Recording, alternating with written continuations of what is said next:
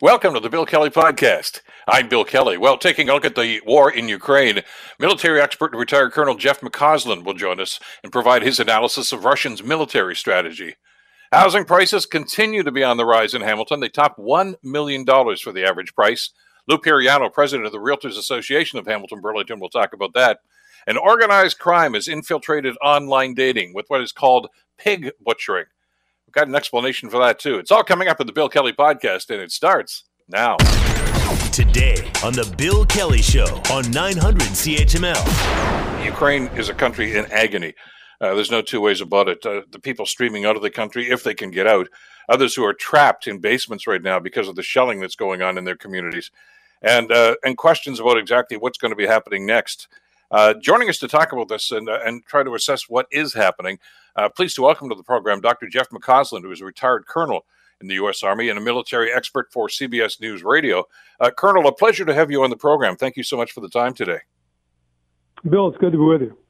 Let me ask you right off the bat, because an awful lot of the experts that we've seen over the last couple of days are, are questioning the strategy that the Russians are using right now. Uh, Vladimir Putin yesterday during his conference, and Zeus conference, said uh, everything is going according to plan. Others, uh, I guess, rather skeptically, are saying, do they even have a plan? What, what's your assessment on what you've seen so far? What we've seen so far is Putin made two assumptions at the onset of this war, both of which proved untrue assumption number one was that the the uh, Russian military would be able to move easily into Ukraine. The Ukrainian military would collapse as it did in 2014. This would be over in a couple of days. There'd be an international flurry, but things would settle down. Obviously, that has proven to be totally untrue, and the Russian military is not nearly as capable as we thought, and the Ru- Ukrainian military is far more capable than anybody imagined. The second assumption was that NATO would split, NATO would shatter, and this would undermine NATO cohesion, which is one of his ultimate goals as well. That is proven untrue as well. By my count, up to 12 European countries are now providing direct military aid to Ukraine. All of the European countries and really countries around the world have come together in terms of economic sanctions against Mr. Putin. And I'd say right now, NATO is more cohesive and stronger today than it was a month ago by far. And then beyond that, of course, the Russian military moves on three sort of principal military doctrinal points surprise, speed, and mass. Well, they failed to achieve surprise. We could monitor them with commercial satellites as they assembled their forces. They failed to achieve speed. They're not moving, they're bogged down. So now they're moving to mass, unfortunately, which means more agony, as you well described it, Bill, for the Ukrainian people, which means more artillery, more rockets, more missiles, close air attacks, and the movement from hitting really military targets to more indiscriminate attacks using cluster bombs, thermobaric weapons against civilian infrastructure, as well as trying to hit the population to destroy not only the Ukrainian military, but frankly try to break the will of the Ukrainian people. And they've done this before. These were tactics they pursued in Chechnya back in the 1990s, mm-hmm. as well as in Syria. But how could they be so off with their intelligence on this, though, Colonel? That's the thing that I think boggles the imagination. I, am old enough to remember 1968 when the Russians moved into Czechoslovakia uh, because they thought that country was becoming too liberal and too democratic. Uh, but it happened almost overnight, and there was very little resistance. Uh, were they expecting the same thing now? Did they un- not understand that, the Ukrainians have been trained by NATO forces and uh, that it wasn't going to be a cakewalk? They just seemed totally unprepared. They do. They do. They just seem totally unprepared, and I think they're finding that their troops are not reacting in the fashion that they expected. Don't forget, about 30% of the Russian force is conscripts. We have these startling stories of so- soldiers surrendering, units surrendering, soldiers busting holes in their gas tanks so they don't have to move forward, compounding, of course, the already unbelievable logistic problem that the Russians are having in terms of moving this mass force and keeping it keeping it sustained for the offensive. The population and, and the, the attitude here and the targets, I guess, seem to have shifted in the last week, especially, Colonel. I mean, in, in the first day or so, we could see, okay, there seems to be a plan here. They're going after military targets, installations of this nature, which I guess is usually step one in a process like this. Uh, they seem to have just turned now, as you said, almost carpet missile attacks here. They, they don't care about the civilian population. As a matter of fact, I, as you said, they want to intimidate the civilian population. Uh, I would assume the end goal, because of that, is to try to just uh, get them to the point where they they plead with their own government to surrender and give up. Uh, it seems to be having the opposite effect, though. It absolutely does. I mean, we're seeing that old uh, adage by Napoleon Bonaparte, perhaps two centuries ago, that the moral is the physical is three is to one. And the Ukrainian resistance is, is startling. If there was one thing you could do to bring the Ukrainian people together, enhance cohesion, and expand nationalism, Vladimir Putin now has done it.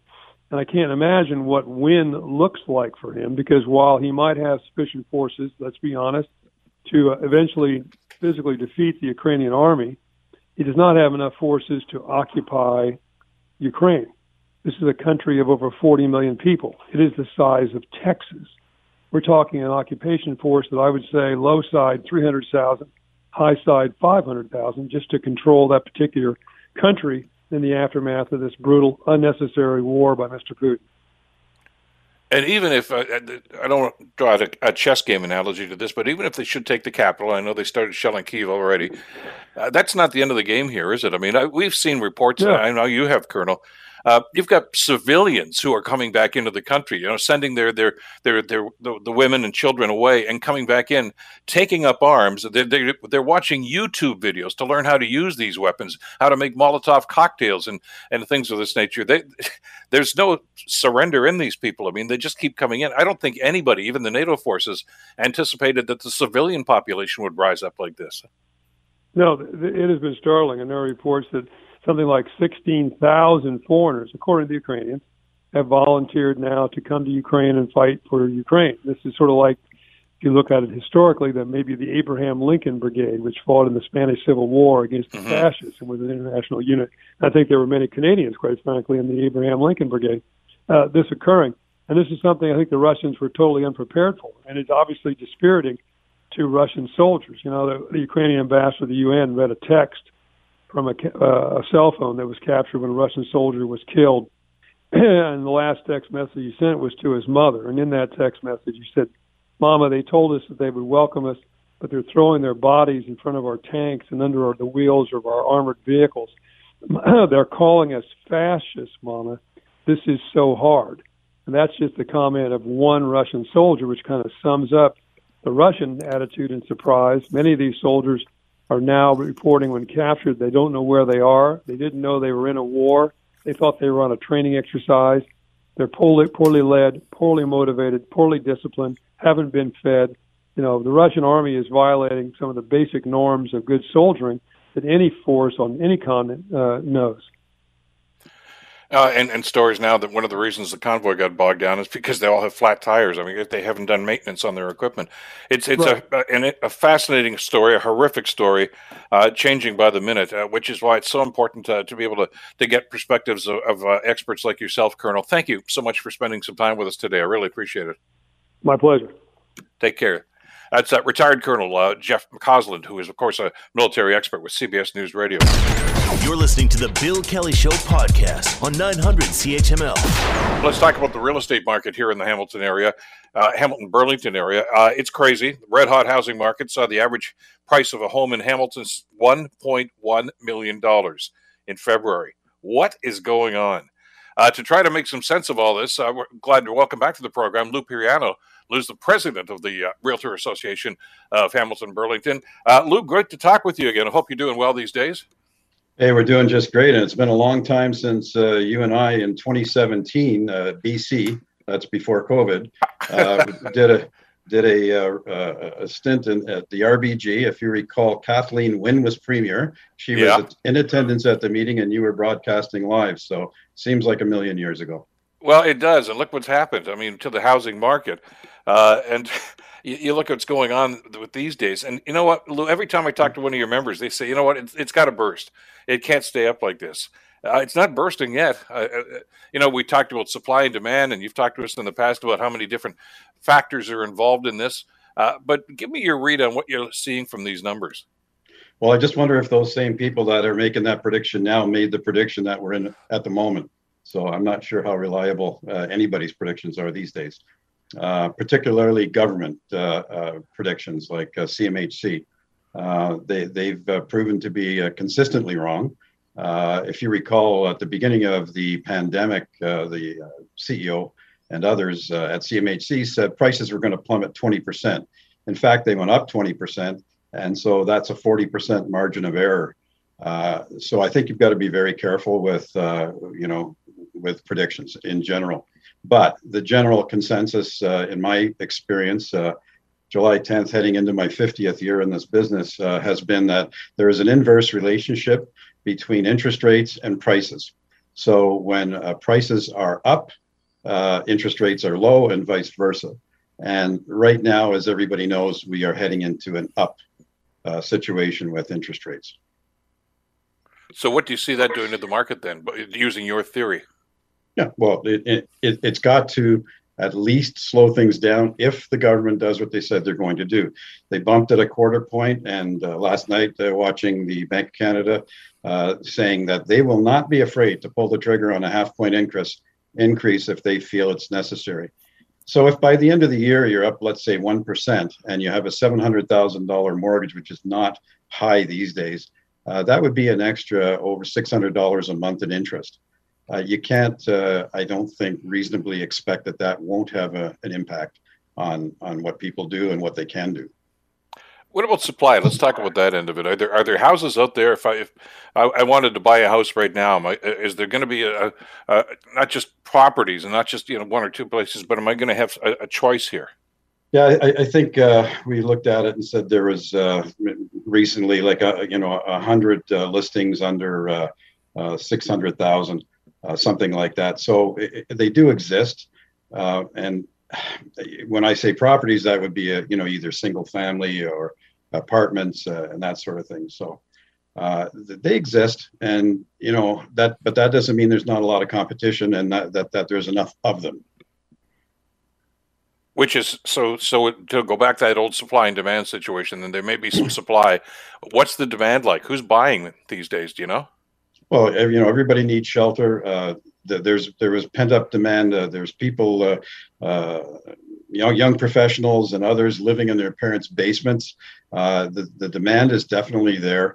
Uh, we're looking at increased immigration as everyone knows. We possibly even have a refugee situation coming up here where uh, there's going to be demand from that. So, all in all, you know, the Ontario government just came up with a great uh, housing report with lots of good recommendations, but no timelines. You know, no meat on the bones as to when we're going to get this done. So everybody recognizes the problem, and I would encourage people to uh, talk to their uh, uh, representatives in government. Um, there's lots of things that can be done that they're not doing it. The first one would be the stress test. That was a disaster from the first.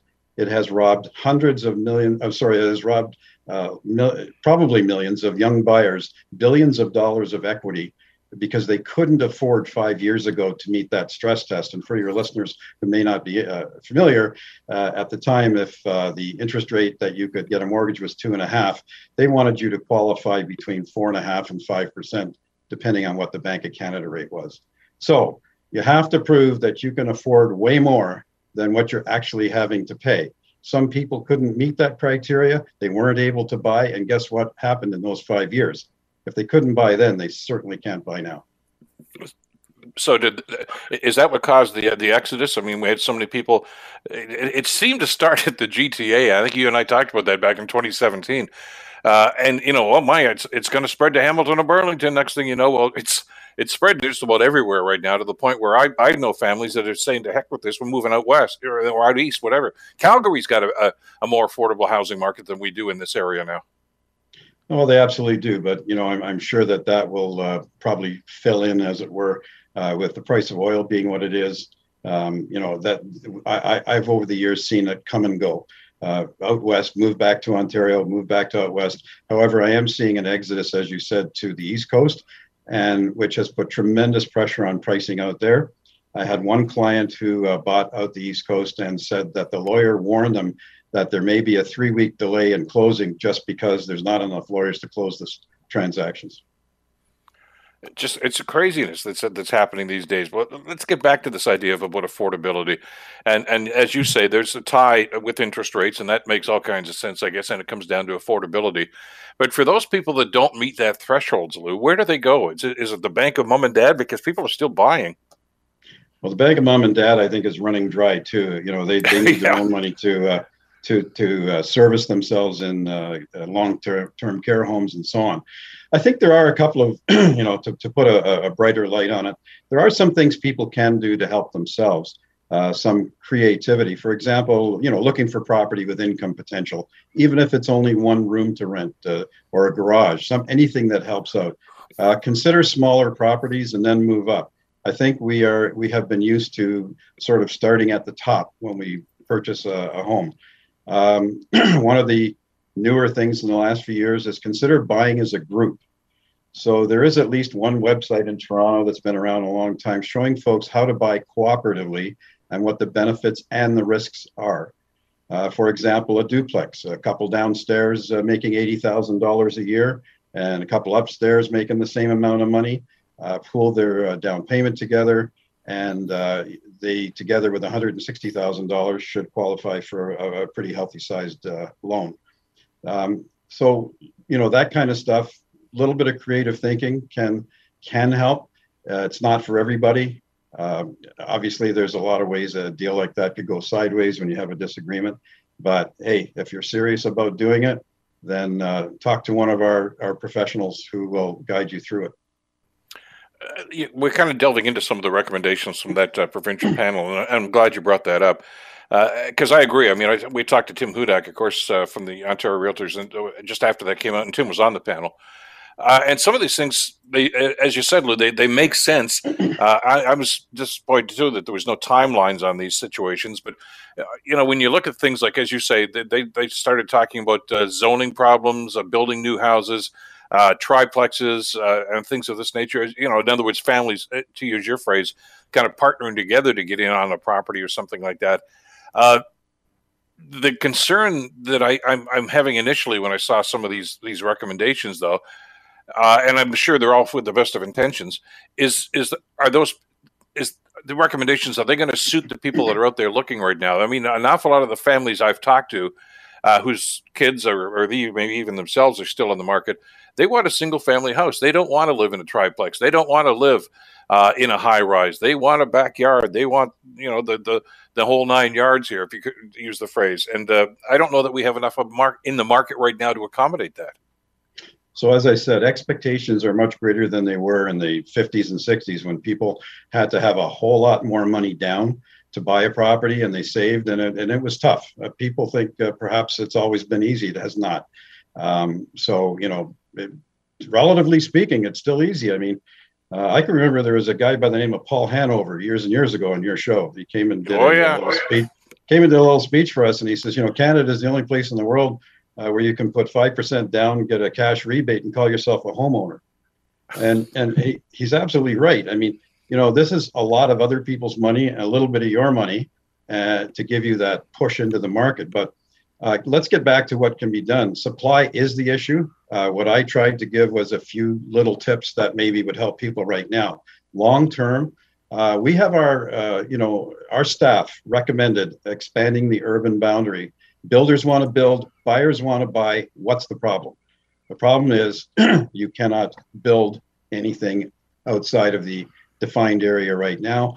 And city staff recommended go ahead it appears we don't have the political will to make things uh, as they should be in order to uh, accommodate people. Um, also, so what, what are we spending our time on at City? Well, uh, they, they were looking at a vacant home tax. Um, they identified 1,177 uh, properties in Hamilton that they could tax if people wouldn't put them on the market at a cost of $2.5 million to set up the program and hiring 17 staff now, they got this 1177 by looking at BC and extrapolating a number uh, that, that would be the same here. And as you may note, you can tax these folks, but it doesn't guarantee that one single rental property would become on, on the market and it's a drop in the bucket. So let's let's get away from this silliness and get on to reality, which would be to get that urban boundary extended. Nobody wants to chew up all our good farmland, but there are places outside of the urban boundary that are quite buildable and are never going to be farms. Well, and I made that point, uh, and I because I'm in agreement with you. I still think that it's going to have to be a hybrid here. Uh, which is what city staff were recommending. And I'm glad you reminded our listeners about that. that they didn't say don't do this. They, they, once council made the decision, they said, okay, we'll write a report. That's our job. Uh, but they don't see that the kind of growth that is going to be projected for here is actually going to be able to accommodate. And it's not just that there isn't space. I mean, I know the, the you know the councilors that, that, said no, they no extension. Uh, well, we got lots of empty spaces. What? Not everybody wants to live in the north end of the city. Not everybody wants to to live in a in, a, in an alleyway house and, and things of this nature. Like I say, you, you have to understand the market, which is why folks like you and, and the folks in your industry have to be listened to in a situation like that. And by the way, this is this debate's not over. I know council's made a decision on this, but ultimately it has to go through uh, the municipal affairs minister, who's already said he disagrees with the Hamilton decision. So I, am not lobbying one way or another here. I'm just saying we'll see what happens uh, because by, I think there is going to have to be. Yeah, sorry. By the way, Bill, the federal government is also considering a vacant home tax. You know, I, I tried to point out to uh, the committee uh, on this vacant tax thing that there there is no protection under our charter for property rights. So everybody at every level has to take care not to strip uh, homeowners uh, and property owners, I should say, of, of their rights. Uh, when I went to school uh, to get my license, which was just before electricity, um, I can remember our uh, instructors giving us a bundle of rights acronym, LUGRs, uh, lease, use, giveaway, uh, exchange, rent, sell. These are rights or not to do any of these things. So, you know, folks have to be real careful about what their uh, people are recommending. And, and, as I said, the government, uh, federally, uh, the stress test uh, has been a total disaster. And when I asked the MP about that, they said, you know what? It's not our job. It's not legislation. It's policy out of the Bank Canada. So somewhere somebody's got to put pressure on these folks to get in the game and and be and be realistic, or this is going to get worse. Well, and I want to just finish off by kind of kind of full circle to a, a, a, thing that government's tried to get involved with, and I always say that you know one of the worst things you can hear is is a politician knocking on your door say, "I'm here to fix your problems," uh, because you don't they don't quite think sometimes about the long term ramifications of that. And one of those, of course, was the foreign buyers tax uh, that the federal government jumped on board with, the provincial government jumped on board with. Uh, it was, if in fact it was even a problem at all, it might have been in Vancouver and Toronto, certainly not in other municipalities. But what this did, I think, is it, it probably scared an awful lot of people away, and uh, and and and basically tr- they, they tried to slow the market down, and all it, it, had absolutely no positive impact at all. And they're still talking about that by, as you say, taxing vacant properties. Uh, you know, there might be one or two derelict landlords who aren't doing something about this, but do you, you know, do you kill a flea with a sledgehammer? Sure. Well, you, you brought up the point of, I think it was Ronald Reagan who said the nine most feared words in the English language. I'm from the government and I'm here to help you. He was wrong. It's actually 10 words. So, but the, the, sentiment is actually is, is so true. And I, I, think we've highlighted a few of the, a few of them but um, th- there's more that can be done. For example, uh, not that many years ago, CMHC uh, was offering 40 year amortizations on mortgages. Now yep. the maximum is 25 years. I mean, how does that help? You know, the default rate is, is next to nothing, even at these prices. So, government has a, a huge role to play here by A, keeping out of it, and B, correcting some of the mistakes that they've done to date. Well, listen to the people that are in the business, and uh, politicians don't always do that. Uh, Lou, thanks for spending some time with us again. Great to have you back on the program, and uh, certainly this is a problem that's not going away anytime soon. So, uh, much more to come down the road. Have a good weekend. We'll talk again soon. thanks. Take care. Lou Piriano, the president of the Realtors Association of Hamilton Burlington. You're listening to the Bill Kelly Show podcast on 900 CHML. A lot of people use uh, dating websites these days. Uh, well, and let's face it, you know, we all want companionship, and this is a way that a lot of people have, have moved toward, and uh, nothing wrong with that as long as you pick the right one, clearly. Uh, and uh, that's a, a, a process in and of itself. But when you see something like this that all of a sudden does take off and becomes popular, uh, invariably, I guess there's always somebody who figures, hey, we can make a buck from this. And uh, sadly, it looks like organized crime has infiltrated online dating in a very sophisticated way. Uh, somebody who's done an awful lot of research into this uh, is uh, Carlo Handy Charles, who is a PhD candidate in sociology and geography with McMaster University and a research fellow at the uh, Convergence Migrations Institute in Paris. Carlo, it's a pleasure to have you on the program. Thank you so much for the time today. Hi, Bill. Thank you very much. Thank you for having me. It's a pleasure to now, talk about let, the Let's talk about let's talk about the infiltration of dating sites uh, by organized crime. Now, my understanding is you were studying something else, and you kind of came across this. Yes, that's correct. My research is about uh, the relationships that people um, maintain, gay people specifically maintain across international borders. So my research mainly focuses on, uh, for example, people who are migrants and people who are non-migrants who maintain transnational relationship over time.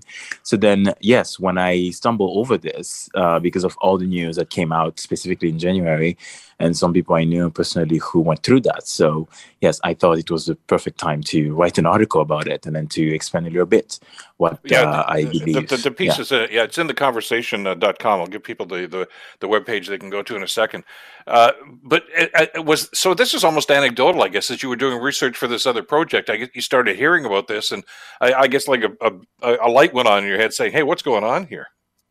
Yes, absolutely. Because uh, when you hear that $14 billion were stolen in only one year because of this scam, and in Canada, nearly $100 million were reported to be stolen. And we're talking only about the, you know, the people who actually reported it because there's so many people who went through it and they are too ashamed and embarrassed to talk about it and then to report it to to the authorities. So I thought there was a story there. So I really wanted to delve into it and then to really understand how victims they get hooked and then how these criminal organizations do work. And then I spent some time, probably two weeks, researching on that extensively.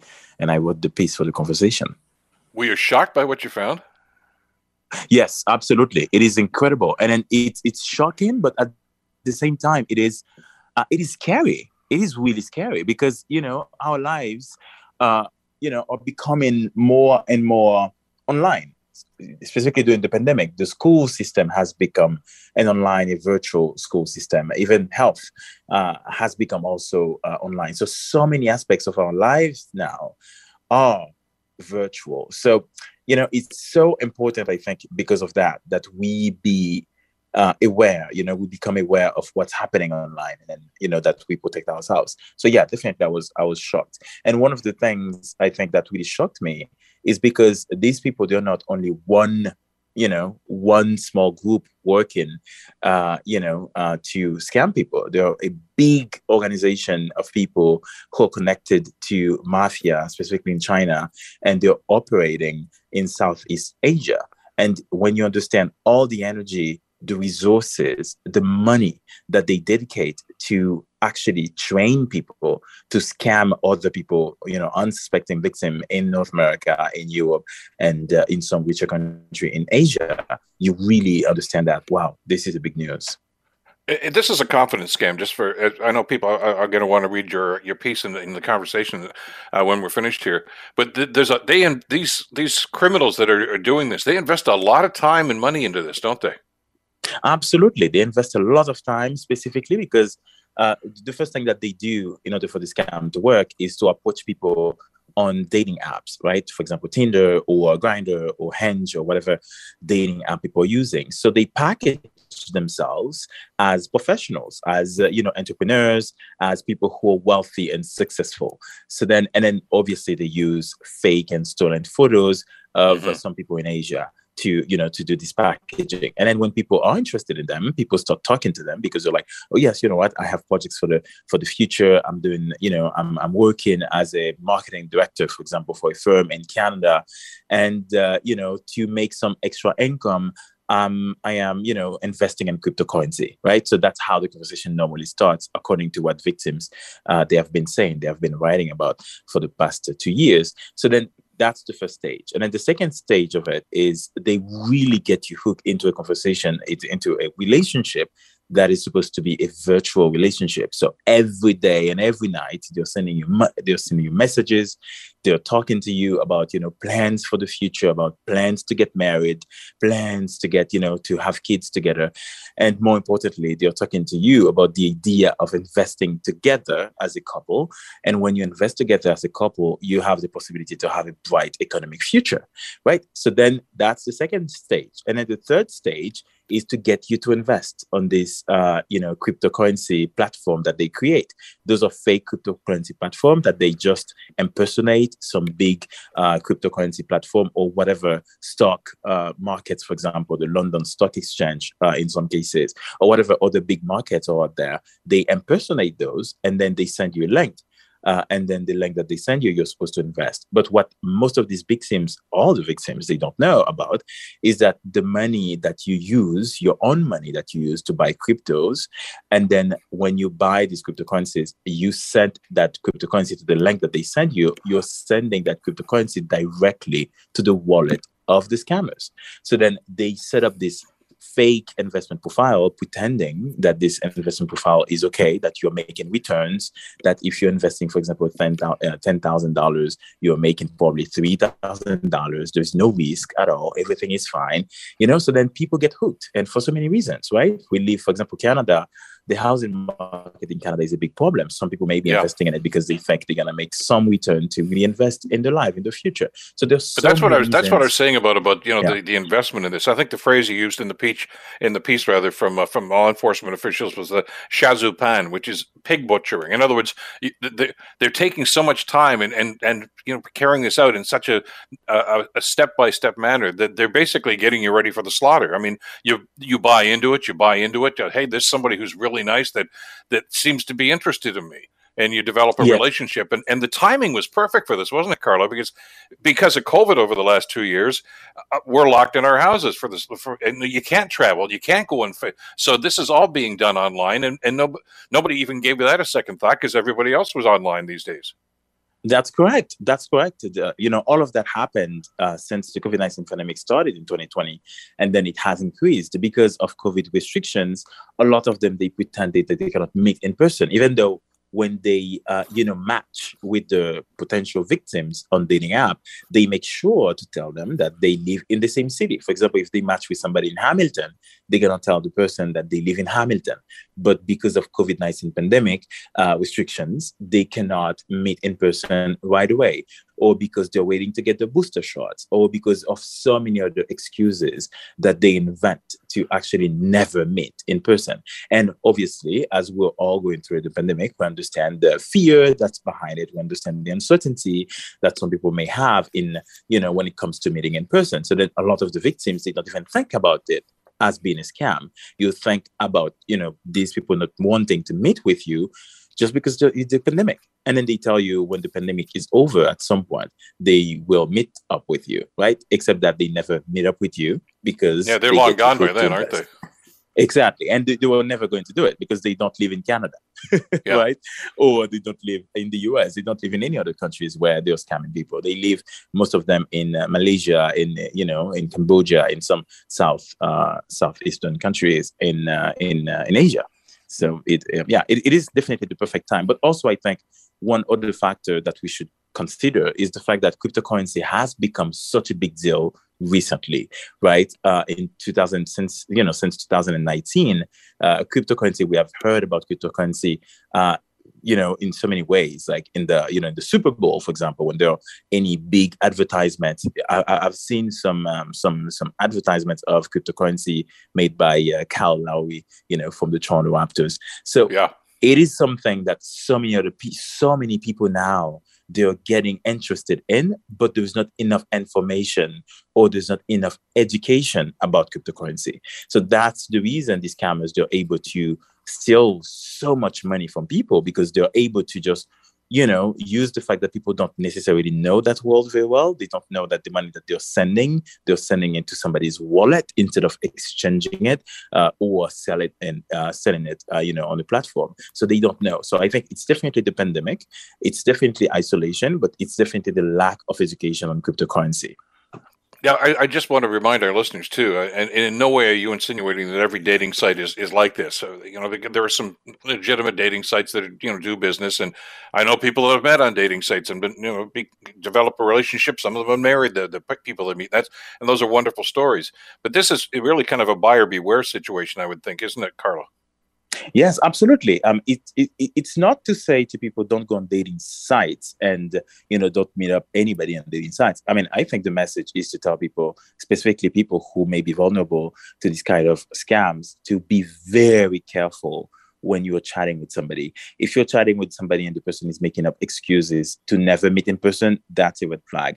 If you're chatting up with somebody and the second day of the chat, the person is telling you to invest in cryptocurrency with them, that's definitely the moment you block them immediately, right? Because uh, because it's going to be a scam. So I think it's about being more careful about these things uh, than anything else. As you said, there's so many people who met up on dating and then they're married they have a wonderful uh, family together you know and then so all of that is really important. But i think it's the information uh, the message is to tell people okay yes there are a lot of scammers. All of these attractive profiles that you see they may be scammers right? Scammers working for crime gangs uh, somewhere in Asia to actually steal your money.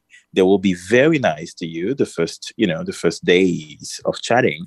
They will pretend to be your dream partner, right? They will pretend to be uh, the person you have been waiting for your entire life in terms of, you know, the person that you want to marry, the person you want to spend your life with. And then as long as they prepare you, they basically fatten you up as a pig, right? And uh, they slaughter you, right? So and, and, and it's, amazing how they do this. We were, we were, talking earlier about how they, they invest so much time. I know I know you talked to the, the Global Anti Scam Organization, uh, who've done some research into this, and I guess they're the ones who hear an awful lot of the stories, the sad endings to these. Uh, and and you know the, this this organized crime they even hire people that will actually you know look at your personality and develop you uh, a personal profile of you based on the information uh, that the scammer is getting from you. You know, very innocently you're giving them, inf- and they're not asking for banking information. You know, because that's mm-hmm. what a lot of scams are. So, well, they never asked me yes. for that but they're developing yes. a profile and then they know how to, to get your your weak points in the profile it's it's it's really uh, you know, it's it's a, a, long process and and it's terrible what they're doing here. But you just have to be cognizant of this and be aware of this, uh, and and understand that you know that, that there's a hit going on here. As soon as they start talking about investing, uh, red flags should go up. I guess that's one of the takeaways here, isn't it? Absolutely, that's one of the takeaway. And in terms of what you said about uh, you know, manipulation and uh, psychological profile, yes, they hire people who can do this type of work for them, right? They hire these people under false pretenses because those are people who are these organizations. They're also involved in human trafficking and in all types of crimes, so they know exactly what they're doing. So then they hire, uh, you know, experts, people who are professional, people who know how to use your information against you. So this is called social engineering. So basically, they use all your information that you have on social media, things that you have you may have posted in the past about whatever big events that you have been through, whatever, for example, if you have a disease, if you have something. So they use all of this information that they have collected against you to make you believe that they love you and then they're this, you know, they're basically the savior that you have been waiting for, right? So, so you let, the, yeah, you let your guard down then, don't you? Absolutely, you do because at some point, uh, for some for some of, of those victims who talked about it, uh, there was a video that I uh, a link of, of to a video that I put in the article, and then people can watch the video. This is a girl in Toronto who uh, got scammed, and then she explained the entire process. And then yes, and then at some point she said, uh, you know, she was sending money sending money without even thinking too much about how much she was sending because of so much gaslighting that they you know they basically uh, you know use to to make you send money. And also these relationships they can become abusive right? Because we're talking about you know you know saying nice things to, people. But in order for them to make you invest more money some of these cases have involved uh, sextortion right? So they they have whatever video like naked video that you sent to them or whatever naked photo that you sent to them in order for them to make you send more money uh, to the scam so they can use these videos and these photos against you to tell you if you don't keep investing i'm just going to share these photos and these videos these compromised uh, photos and videos with your friends with your families with your colleagues so then you keep investing right? Because you're afraid of what other people may think. So it, it is really serious. And one, one of the aspects of the article that I talked about is, you know, the necessity for people in Canada, for the, for governments in Canada to yeah, I was going to ask you about that. We've only got about a minute and a yeah. half, two minutes left here. Uh, the mm-hmm. UK is fashioning legislation to try to deal with this. Uh, not so much in Canada right now. So this is really kind of a call to action, isn't it? Yes, yes, it's definitely a call of a call of action because the virtual world has become so much more integrated into our lives. So because of that, I think it's important that government step up, right, and then to create something similar to what uh, people in the UK they just propose. It's not a policy yet, it's not a law yet, but it is a bill. So if uh, you know an online safety bill that is, uh, you know, that aims to protect people against fraud, because today is this pig butchering thing. So uh, sorry, next year it may be something else, right? Yeah, exactly. They're simply using resources, and like I say, once once they have information, I mean, you know, the the old scammers, I guess, that would just eventually, you know, try to get your bank account. Hey, this is uh, such and such a bank. Uh, there's a problem with your account. Give me your Visa number or give me your bank account number. That's that's that's still happening. Sadly, we've heard those stories, uh, but that's kind of passe. These guys are, are are moving on to a different. They're understanding uh, that this is a virtual world right now, and they're using cryptocurrency and they're using virtual relationships uh, to do this, and uh, it's. Uh, it's it's it's working, I guess, because in many cases it's believable. And you know, you mentioned a number at the beginning here. Uh, victims defrauded of about fourteen billion dollars uh, in 2021. That's probably an underestimate because, as you mentioned, a lot of people get scammed and they don't even go to the authorities because they're too embarrassed. Exactly. Yes, exactly. Most people, I would say, they don't because you know I think for so many people who are invested in these relationships, because one thing that we need to know, Bill, is that these people they believe that they are in real relationships with these scammers, right?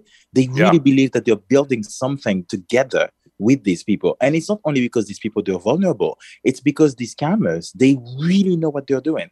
They really know how to manipulate people psychologically speaking. They really know how to use people's information against them and how to make them believe that the relationship is real.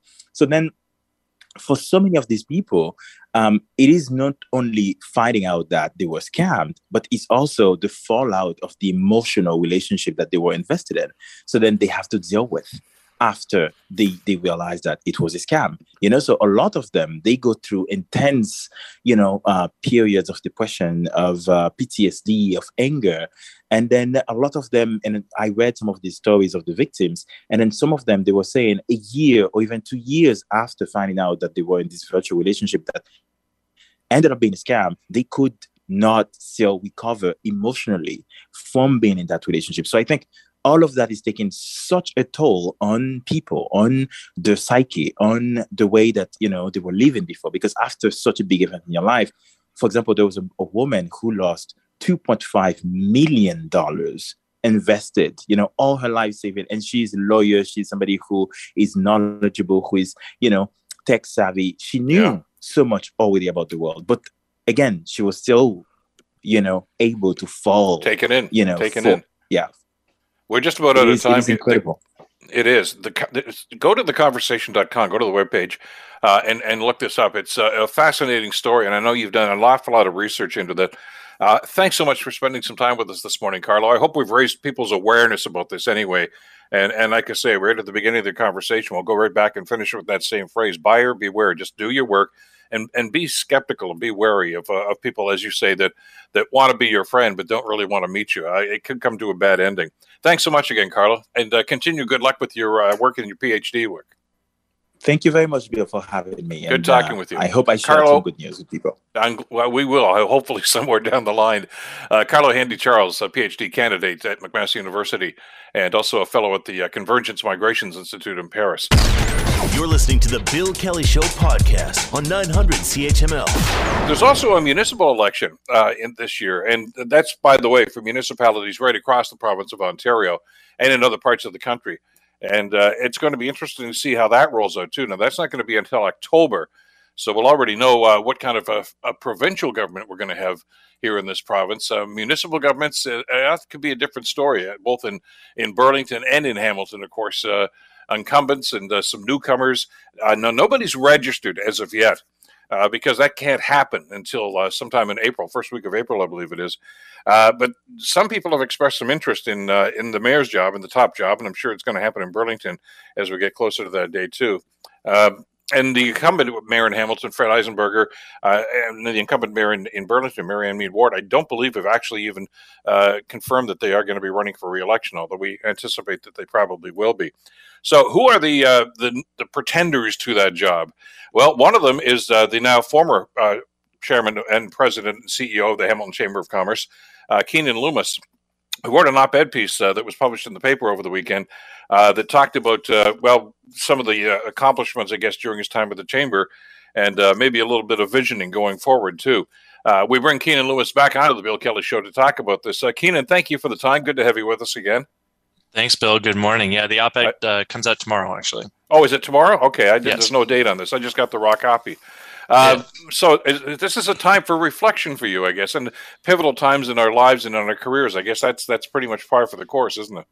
Yeah, it is. I mean, this is uh, my last day at the chamber. I'm I'm sitting in my office that has been my home for the last almost nine years, and uh, I got the boxes all packed up, and I'm ready to go. And as Where you know, when them? you uh, when you when you when you uh, go through all of uh, the memories that uh, have collected on your desk there's uh, you get bogged down because you start to look through a whole lot of stuff and you know you have a lot of emotions up and down as well. So it, it, it has been one of those roller coaster weeks for sure well, as you and people can read this in the Spectator tomorrow, but uh, you yeah. know, as as you do some reflection about that, uh, I remember the you and I have known each other for a long, long time, and our first, uh, I guess, uh, meeting was was when you were working uh, not as a, a, member of the Chamber of Commerce at all, but of course with the Innovation Factory uh, and McMaster Innovation Park on Lime, Road there, mm-hmm. in the old Camco plant that was a challenging job for you, uh, and and uh, you worked very very hard with the staff there uh, to try to get that project off the ground.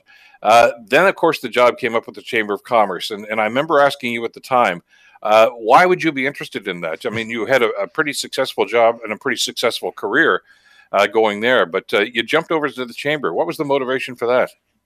Yeah, well, the, the challenge with Innovation Factory was that it was a startup. Um, so we were building an organization out of scratch. Um, the challenge with the chamber is that it was 165 years old at that time. Um, and so obviously had a great deal of history. Um, uh, but it, it, was the chamber was in dire straits uh, at that time, um, and they were so desperate that they they hired me to see if uh, I could turn it around. And you know the the good uh, thing about the Innovation Factory, it was pretty much the same size as the chamber. So in, in going through that exercise of st- standing up an organization and you know being able to really make it a 21st century organization because it is, um, you know, I, I was able to kind of uh, do that all over again within the Chamber of Commerce. And there were a number of vacancies at that time because, again, it was uh, in dire straits. And um, so I thought, you know, yeah, it's going to be a challenge, but it's a really incredible opportunity as well um, to hire new people. And I was given uh, by my board, uh, because again, they were a little desperate, um, basically carte blanche in terms of uh, what I wanted to do and, and, where I wanted to take this organization. And our, our visions aligned. You know, it was, I want to make this a relevant 21st century, uh, you know, uh, chamber or, or organization, um, and uh, it, you know, so I, I, I, took the the challenge and I, I leapt at it because I, I, you know, I was able to to be provide more leadership here in this community than at Innovation Factory because there we were, you know, helping uh, startups uh, get going and innovative companies get going. Obviously, the chamber here is far more involved in in economic development and um, and and leadership within the community and um, I, I, if I did anything right, it was uh, surround myself with really great, talented people who have made me look uh, really amazing over the last nine years. And I think we accomplished everything we set out to accomplish. And I look back now, and you know, we've got a great balance sheet. Um, at, at, one of the first meetings I had with our auditors, what they said, you know, we might have to express the the fact that we don't know if the chamber can be an ongoing concern anymore. So that was, you know, a wake up call, but um, made some really great investments in talent and and really changed the the image of this organization. Broadened our stakeholder group. Um, you know, we we worked with every organization in town it doesn't matter if they're you know uh, directly involved in uh, you know the economy here uh, in in Hamilton because really everybody has a, a, a stake in the Hamilton economy. Um, everybody who works here and, and, lives here, and so we brought in that out, and you know, obviously, um, in doing that and forming all those partnerships, you're able to be uh, or act or look a lot bigger uh, and be a lot more impactful than you know the the the reality, which is that this is a 1.5 million dollar, you know, not for profit. Um, so it, uh, it, in in the the best part about that is that it did not take any convincing at all. Uh, the community was was thirsting for that, so they were providing us with support all along. And um, you know, now I, I, look back and the the people that I've been able to work with, the organizations that I've been able to work with, um, it's just incredible. And uh, we have accomplished a lot over the last nine years. Okay, but uh, let me connect the dots here. Or, yeah, uh, sure. because it, we already know that you've expressed an interest in, in running for mayor. Nobody's registered yet, so uh, we yeah. don't even know if Fred May second, by the way, is the registration yeah. day. So, so here's the thing. Yeah. As I was reading over uh, what's going to be published tomorrow, uh, and there's a list, and we can talk about some of these things because I think I think the, the t- those topics can be transferred over to uh, Keanin sure. Loomis, the, the, you know the potential politician here too. Mm-hmm. Uh, and the first line that jumped out at me here uh, is uh, I brought incredible talent into the chamber, both on staff and sitting around the board table. Uh, and and, and, and I, I, no argument there. Uh, but if you want to be the mayor of Hamilton, uh, you don't get to pick your staff. Oh, your staff, but you don't get to pick who you work with. Uh, no. It's like family, Keanin. You don't get to yeah. pick family, uh, it, you're, you're, and you're not going to you're not be able to pick the people that sit around the council table either. So they are not going to be like-minded people. There might be a few, if you're lucky, uh, and if you're the mayor, you might have a, a, majority of them that think like you, but that's not always the case. So how does a, a mayor, Keanin Loomis? Deal with that, which is uh, not just a, a, hypothetical, because most mayors in every municipality across this province and across this country have to deal with that potential problem. Is that you know you're not going to get everybody going? Yeah, we're all on the same team. We're all thinking the same way. They don't. Yeah, well, I've I've been in many uh, rooms and, and, in many situations, and uh, with in many um, uh, many capacities uh, with people that I did not choose. You know, you, you, think about the anchor institutions, you think about them. I didn't choose our membership. You know, the membership existed at the chamber. You don't choose who's the head of McMaster. You don't choose who's the head of HHS or Mohawk or, you know, the city. Um, or really, you know, we've been working with uh, council all along. Many of the the ones who are who are willing to to to understand that we're all actually uh, working towards the same thing, which is the betterment of this community. And and really, all I've done is is all of those people in this community, and again, there's a huge number, there's so many passionate people here in Hamilton who are invested in this community and want to see change and want to see a, a better community, want to see it progress they've all come on board, and that's exactly what you know we'll do as. Uh, but, I, but I, I, get that, and everybody's going to everybody who's going to sit around that table is is going to say the same thing. I want what's best for Hamilton, but they're going to have different visions and different ways to want to get there. Yeah, and and you're going to have to vote on this stuff. I mean, you know, it's it's not just okay. I want to work in partnership with the the university or the college or, the innovation factory for that matter. Uh, it's it's a different circumstance. I mean, I, I, I know all the former mayors going back well uh, to, to Bob Morrow, I guess the late Bob Morrow. Uh, you age a lot in this job uh, simply because of the stress that's involved in this, uh, and because it's it's not a nine to five job, and because you are going to meet sometimes on city council, as you know, Keanin, from your time here, not just people who disagree with you, but contrarians who are going to try basically saying, "I'm not going to let this guy get his way," or that way, and it, and it can be a very very frustrating circumstance right now. Are you ready for that? I completely understand that, Bill. First and foremost, there is going to be change at uh, at City Hall this year uh, because that's exactly what the people are demanding. So I think some of those impediments um, will be out well, of the way. I, listen, I'm going to I'm going to challenge you on that too. Uh, I've read some of the social media posts of the people that are demanding change and get rid of all the incumbents, yada yada yada. Uh, yet we also know that 90% of the time incumbents get reelected, not just in Hamilton but in every council. Those are voices, but we still don't know if those are the majority of voices. I, I will submit to this. You're right that there will be some change because uh, there are a couple of councils that have already said they're not going to run for reelection. Uh, so that that's maybe one or two new faces, but you can't guarantee that there's going to be the wholesale change that some people predict.